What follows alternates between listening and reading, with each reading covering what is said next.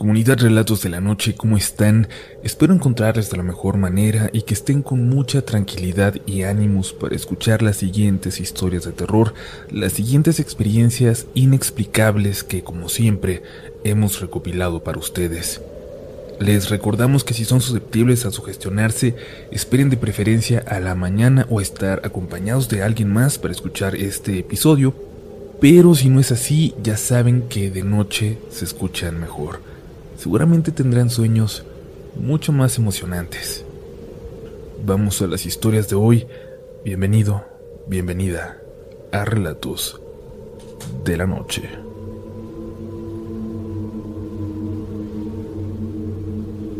Casi toda mi infancia, mi familia y yo vivimos en unos pequeños departamentos, en una unidad habitacional. En nuestro piso, el cuarto, había cuatro departamentos. Mi hermano y yo compartíamos habitación en el nuestro, y nuestra pared daba la recámara principal del departamento de al lado. Sin querer entrar en muchos detalles secundarios, debo decirles que ocurrió un hecho violento en aquel edificio que provocó que mucha gente, la mayoría de los que solo rentaban, decidieran irse de aquel lugar en cuanto pudieron. Los estacionamientos estaban casi vacíos. En nuestro piso, por ejemplo, Solo quedábamos nosotros y la viejita de al lado. La verdad, a mí siempre me dio mucho miedo esa señora. Era demasiado callada. Nunca nos veía a los ojos ni nos saludaba. Siempre se vestía de negro, en un luto permanente. Tan solo al recordarla me regresan los escalofríos al cuerpo. Ese miedo que me provocaba solo se vio multiplicado cuando ella murió, y es que nadie se dio cuenta. Fueron mis padres los que días después notaron un olor muy extraño saliendo del departamento. Decidieron no decirnos a mi hermano y a mí y avisaron a la policía una mañana cuando nosotros estábamos en la escuela. Para cuando regresamos solo quedaba un oficial allá adentro. Ya habían sacado el cuerpo de la señora, fallecida al parecer por causas naturales. Era una señora muy mayor y se fue en paz. O eso creíamos. Verán, lo siguiente que voy a contarles es esa parte que no logro explicar incluso ahora, 15 años después, siendo un adulto. Mi prima Paola era casi como una hermana para Julio, mi hermano, y para mí. Era un año mayor que él, que tenía 11, y yo tenía 8 años recién cumplidos en aquel entonces. Paola se quedaba con nosotros al menos una vez al mes y se dormía en el cuarto. Le dejábamos la litera de arriba y mi hermano se bajaba a dormir conmigo.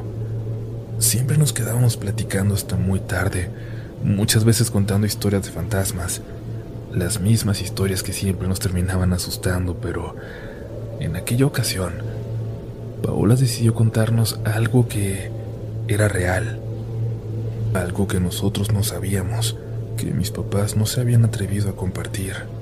Nos dijo que el cadáver de la señora había permanecido cuatro días ahí, separado de nosotros tan solo por una pared, en su habitación. Mi prima nos estaba asustando, claro, aprovechando que ella no tendría que dormir ahí al día siguiente. Nos dijo que le habláramos a la señora, que seguramente su espíritu seguía ahí, que seguramente lo estaría por mucho tiempo más. Y entonces empezó a tocar la pared aquella delgada pared para llamarla, para pedir que, si nos estaba escuchando, se manifestara.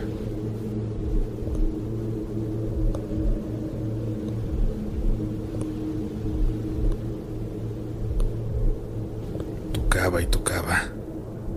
Señora, conteste, ¿nos puede escuchar? Repetía mientras tocaba y tocaba.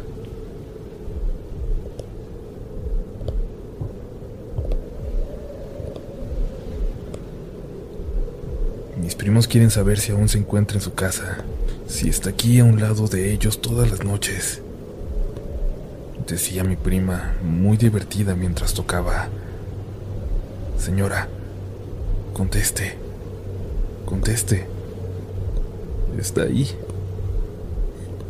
Paola no dejaba de reírse, pero De pronto se quedó callada y luego solo la vimos caer de la litera. Se golpeó pero no dejó de arrastrarse hacia la puerta, con unos ojos que nunca antes había visto en ella. Nos levantamos rápidamente para ayudarla, pero antes de que pudiera contestarnos cuando le preguntábamos por qué estaba así, nos dimos cuenta. Escuchamos.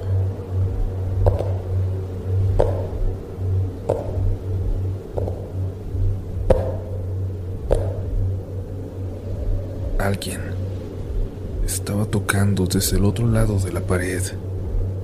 Mi hermano salió corriendo con mis papás.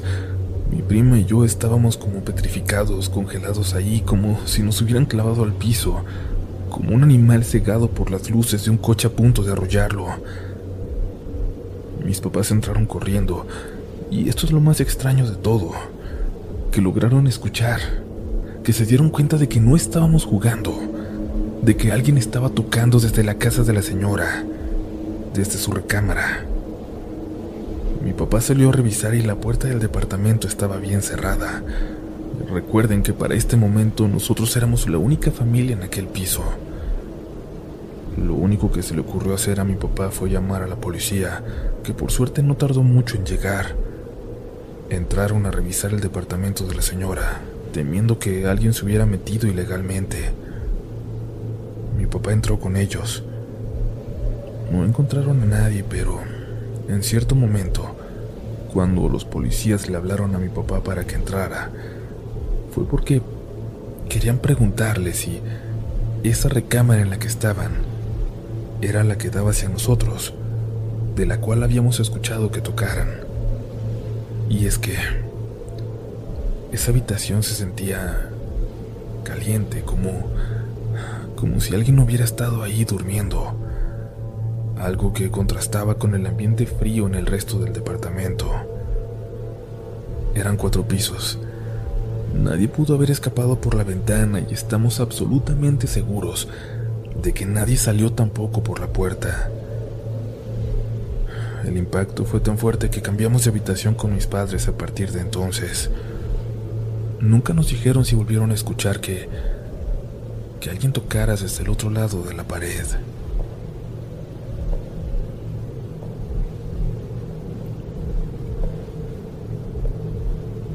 Anoche vi a la llorona.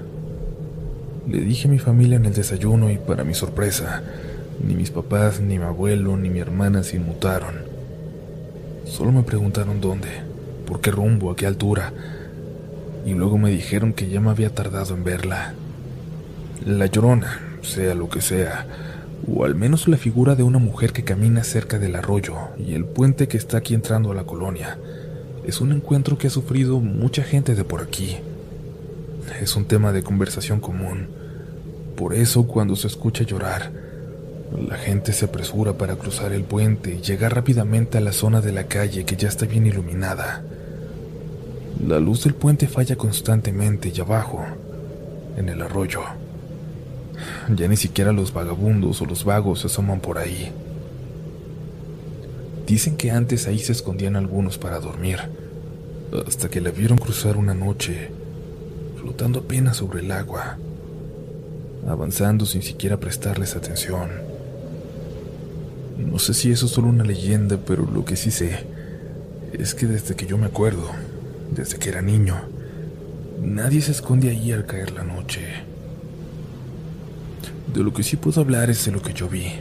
Quiero compartirlo y no me importa de verdad si la mayoría de ustedes no me cree. De todas formas, Necesito contarlo. Yo venía de ver a mi novia que vive cerca de mi secundaria. Tomé el transporte público para que me dejara en la carretera antes de entrar a mi colonia y quise apresurar el paso porque, a pesar de esas apariciones que les digo, esa zona, ese camino, no suele ser el más seguro para transitar. A mi hermana ya la han asaltado ahí cuando me acercaba al puente, vi a lo lejos a un grupo de tipos, quizás un poco más grandes que yo, y no quise arriesgarme. Tengo poco con mi teléfono y no quise arriesgarme a que me lo fueran a quitar. Así que, sin que me vieran, me subí al cerro junto al camino y me empecé a adentrar entre los árboles. Prefería lidiar con algún bicho que con ellos. No era la primera vez que lo hacía, conocía ese sendero. No los perdía de vista y cuando me moví entre las ramas, noté que uno de los vagos sesos miró en mi dirección, así que decidí subirme un poco más, salirme de la vereda, esconderme entre los árboles. Pero aquel muchacho señaló en mi dirección y le avisó a los demás. Todos voltearon. Me aventé entre un matorral seguros de que me habían visto, de que correrían hacia mí. Pero entonces vi que toda esa bolita salió corriendo, gritando hacia la colonia, hacia la parte iluminada de la calle. Y entonces me di cuenta.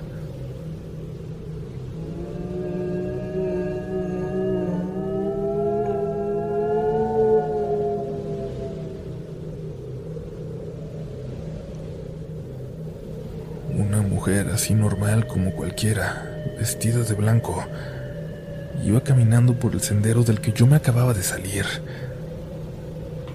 Iba dando pasos muy cortos, caminando muy despacio. Lo sentí eterno. Me quedé callado, pero el corazón me latía tan fuerte que estaba seguro de que me iba a escuchar, de que me iba a ver, de que... de que iba a ir por mí. Pasaron varios minutos desde que la dejé de ver cuando por fin me animé a correr por entre los matorrales hasta la calle, tropezándome, cayéndome, raspándome todo, pero por fin llegué. Ahí un poco más tranquilo, sintiéndome más seguro. Quise pensar que solo era una mujer, quizás en condición de calle. No es tan raro que la gente llegue de la carretera para allá. Fue cuando escuché aquel llanto aquel llanto que llenaba todo ese cerro, todo el espacio entre los árboles, un llanto que no encuentro forma de que haya sido humano.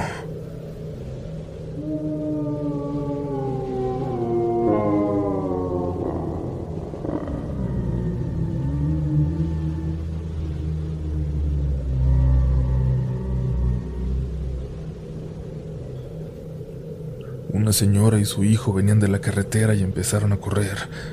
La señora me jaló de la mano y me dijo que corriera, que era la llorona, y corrimos los tres juntos hasta llegar a la luz, a la calle iluminada.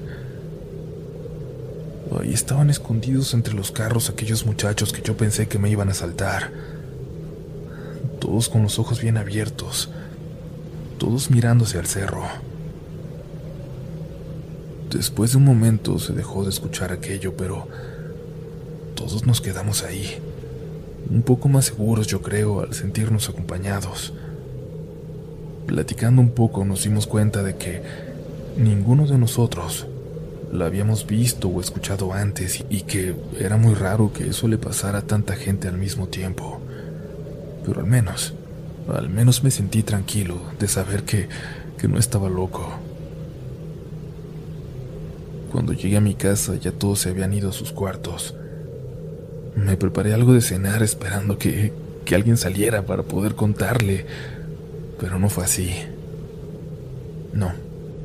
Fue hasta la mañana siguiente cuando pude hacerlo y me di cuenta de que todos en casa ya la habían visto, de que todos en aquella zona tenían alguna historia al respecto. Hasta la mañana siguiente pude decirles, anoche vi a la llorona.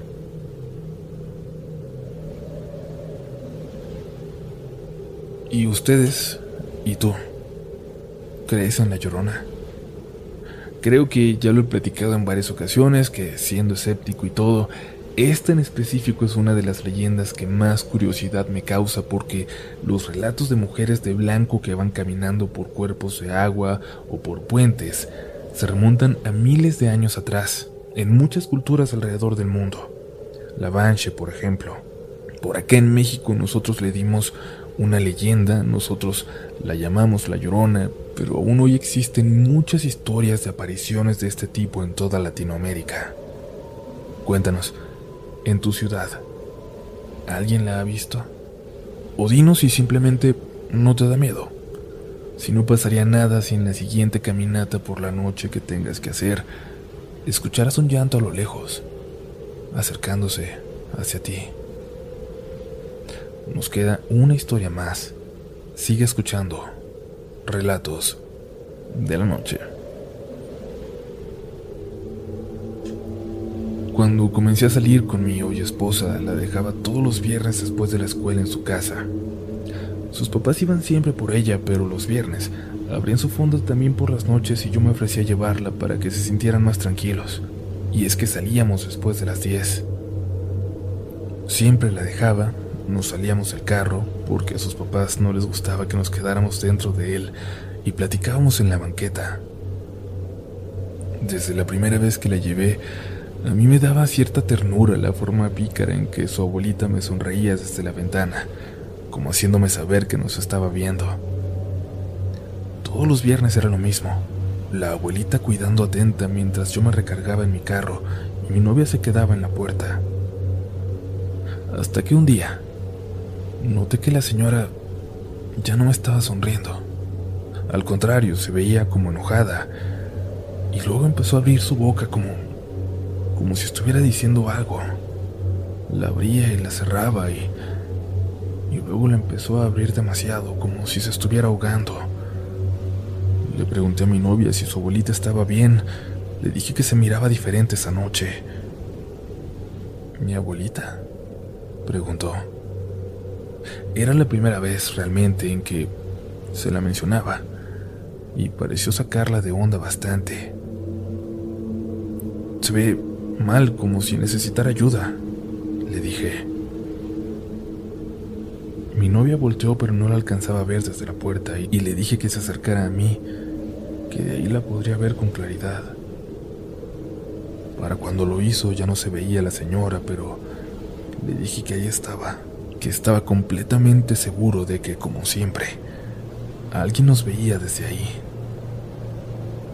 Me dijo que no había nadie en su casa, que sus abuelitas ni siquiera vivían en la ciudad. Me sorprendí, pero sabía que no era un intruso. Es decir, tenía semanas viéndola ya cada viernes. Mi novia me pidió que entráramos para ver porque tenía miedo, porque no pensaba quedarse sola ahí. Entramos y fui a revisar ese cuarto, aquella ventana. Había un mueble frente a ella, bastante alto. Era imposible que hubiera habido alguien asomándose porque la cabeza estaba pegada a la ventana, pero la posición del mueble lo volvía físicamente imposible. Mi novia ni siquiera se quiso acercar ahí. Me pidió que mejor la llevara con sus papás a su trabajo. Así lo hice y al llegar les explicamos lo que pasó. Se mostraron sorprendidos, pero no tan preocupados como yo esperaba. No comentaron nada más. Fue hasta mucho tiempo después, cuando ya nos habíamos casado, que mis suegros me contaron la realidad de ese cuarto, de lo que ellos creían, de quién creían que yo vi. Ahí en ese cuarto vivió la hermana de su abuela, mucho antes siquiera de que mi mujer naciera. Ahí pasó sus últimos días cuando nadie más la quiso cuidar. Ellos lo hicieron, pero ella no era para nada una buena mujer. Por eso se había quedado sola. Se negó a irse a vivir ahí si no la dejaban llevar consigo su vieja maleta, aquella donde guardaba todo lo necesario para para practicar lo que siempre hizo, la magia negra. Cuando murió tiraron todo a la basura y nadie vio nada raro en esa casa hasta que yo llegué. A partir de ahí, ya nos sorprendemos cuando alguien, sobre todo los que no son de la familia, dicen ver que se asoma una viejita por esa ventana. Y es que tengan por seguro que los fantasmas están cerca de nosotros, aunque a veces no todos los podamos ver. Que tengan muy buenas noches.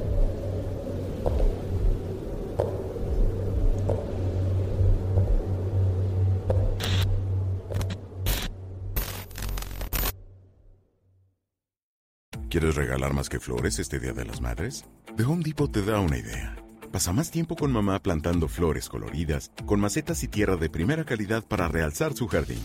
Así sentirá que es su día todos los días. Llévate tierra para macetas Bigoro por solo $8.97 y crece plantas fuertes y saludables dentro y fuera de casa. Recoge en tienda y sigue cultivando más momentos con mamá en The Home Depot. Haces más, logras más. Más detalles en homedepot.com diagonal delivery.